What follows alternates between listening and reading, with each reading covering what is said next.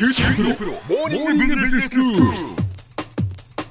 今日の講師は九州大学学術研究産学官連携本部教授でロバート・ファン・アントレプレナーシップセンター長の谷口博文先生ですよろしくお願いしますよろしくお願いします。えー前回空港の民営化というお話を伺いました、まあ、福岡空港がその2019年に民営化されるっていうことでじゃ空港が民営化されるとどういうふうになるのかという話をね昨日していただきましたけれどもじゃあそれが実際その福岡空港ではどうなるのかと。いうお話を今日していただきます。今あの福岡空港に行くと工事中ですけれどもね。すね。あれも民営化と関係があるんですか？あれはですね、あのもともとあの大変老朽化してしまった今の空港ターミナルビルですね。ええ。まああれの建て替えという話があって、その際にあのセットバックをして建て替えようと。あの滑走路から駐機場に行く。その間の誘導路、この並行誘導路がですね、この狭くて対面通行ができない。ちょっと渋滞が起こっているということがあるので、それを二重化する、それが今やってる工事なんですね。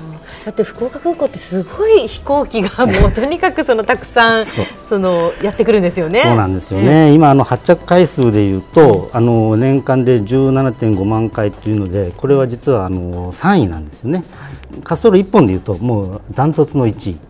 で旅客数もですね今2100万人ぐらいでこれはあの日本全体でいうと4位なんです最近関西空港に抜かれたんですけどこれまでつい最近まで3位だったんですが、まあ、それだけ大勢の人が来てそれでかつその短い時間24時間ではありませんので、その時間に発着するということで相当渋滞しているそういうことで今は混雑空港ということでもう指定されちゃったんですよね。まあ、いずれにしましてもこれから工事が行われてでそれをまあ前提にして民家が行われるということになります。はい。具体的にはその民営化というのはどういう手順を経て今後民営化されていくんですか？そうですね。あの最終的には今国が運営しているうそれからもう一つは空港ビルディングが運営している。これを全部一体化してで一つの運営会社これがその SPC と言われる特別目的会社ですね。そこが運営することにすると。いうことで、まあ、国と SPC の間の契約を結ぶというのが、まあ、あ民営化のお大きなプロセスなんですけどもでそこに行くためにはですねまず実施方針というのを国が出します。でそれに基づいてその募集要項が出ます。でこの募集要項に対していくつかの企業グループがですね手を挙げてで自分のところがそれに参加したいというふうに言ってくるわけです、でこの企業グループというのは、まあ、これまでも例えば仙台空港の場合にはですね4つぐらいグループが出てきたんですけれども具体的には不動産会社あるいはその商業施設を運営する会社とかもちろん航空会社とかですね、まあ、いろんな会社が空港に関係してくるわけですね。はいはい。でその自分の得意分野をやるということで、えーそれぞれの企業があ出資をしてその SPC という運営会社を作ると。でそこが、えー国との間で契約を結ぶと。こうなるものですからその企業群このグループがですねどこと組んでどういうことをアイデアとして考えてうん。そしてあの福岡空港をこういうふうにしたいというアイデアを出してもらって、はいはい。それがお互い競うということになるわけです。なるほどなるほど。でもう一つ大きいのは今度はその運営権を国から買うわけですから、はいはい。それいくらで買いますかと。で、まあ、国としてはもちろん高く売りたいと。でまあ、それもまあいろんな競争の一つの条件になってくるわけですでそれが最終的に優先交渉権者というのが決まってきます、ええでその人が国とのお契約を結ぶということで、えー基本協定を結んだり、まあ、実施契約を結んだりということをしてこの PFI の手続きが進んでいって最終的に、まあ、実際の運用が始まるのが今のところ予定されているのがあー2019年の4月と、まあ、いうことになっているということですね。はい。で今はその、どの段階に当たるんですか？まだこの実施方針って一番最初に言いましたけどもそれがまだ出る前です、はいはい。じゃあその前にじゃあ一体何やってるんだとええいうことなんですけれども、この7月にですねこの福岡空港特定運営事業等の基本スキームというのが出されました。はい。でこれはですね、まあ、法律に基づいてその大まかな枠組みですね、ええこういったようなものを示したもので、え例えば事業期間が原則30年であるとか、うんあるいはその福岡空港の場合一つ他の空港と違うのは借地料が多いんですよね。ああそうですよね。もともと民有地が多いので、国はそこに借地料を払っている。でこれが将来の経営の中でどうするかということがまあ非常に大きな問題だったんですが、それは国が払うということでもう示されたと。で、まあ、スケジュールとか、まあ、そういったようなものを示したあ枠組みがもう明らかになったと。それと同時に、えー実はそのマーケットサウンディングというのが始まったんです。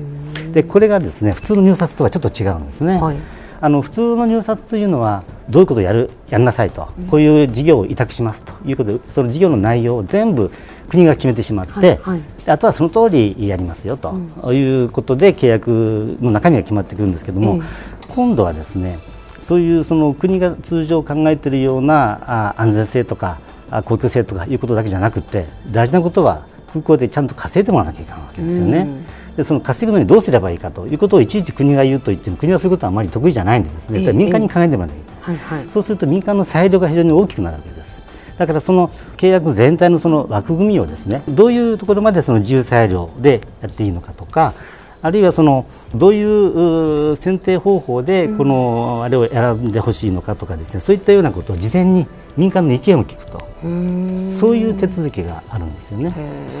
あの通常は入札にあたって国と民間事業者は、まあ、入札の場だけしか顔を合わせないと。あとはそれに従ってこう書いてあの札を入れるだけだと。こうなるんだけども、ううそのイメージですよね、まさに。そう,、えそうじゃなくてですね、えー、具体的にどういうことをしたらいいのかということを民間の方から知恵をもらって枠組み自体に反映させるという手続きを置いているのがこの特徴なんです。では先生今日のまとめをお願いします。はい。あの福岡空港っていうのは、まあ、まさにそのポテンシャルが非常に高くてアジアに向けられたゲートウェイということで非常に皆さんの関心も高い。でそういった中でやっぱりその世界の都市と競争できるようなですねそういう経営力を持った企業グループが出てきてもらってでこの地域のためにやってほしいと。いうことでできるだけやっぱりあの皆さんに勉強してほしいと思ってるわけなんです。うん。はい、で実を言いますと明日ですねこの空港コンセッションセミナー in 福岡というのを九大の TLO にあります九州 PPP センターの主催で、えー、セミナーをやります、ぜひですね皆さんに勉強していただいて、いい空港になるように皆さんの目でこう見ていただきたいというふうに思っていますので、えー、ご案内したいと思います、はい、ちなみにどちらで明日開催されこれはあのアクロス福岡の国際会議場でやります、はい、詳しくはどうやって調べたらいいですか、はい、これはあのホームページでですね、はい、あの出すようにしてますんで、まあ、PPP センター九州 PPP センターのあのページを見ていただければわかります。はい、ありがとうございます。今日の講師は九州大学学術研究産学官連携本部教授でロバート・ファン・アントレプレナーシップセンター長の谷口博文先生でしたどうもありがとうございましたありがとうございました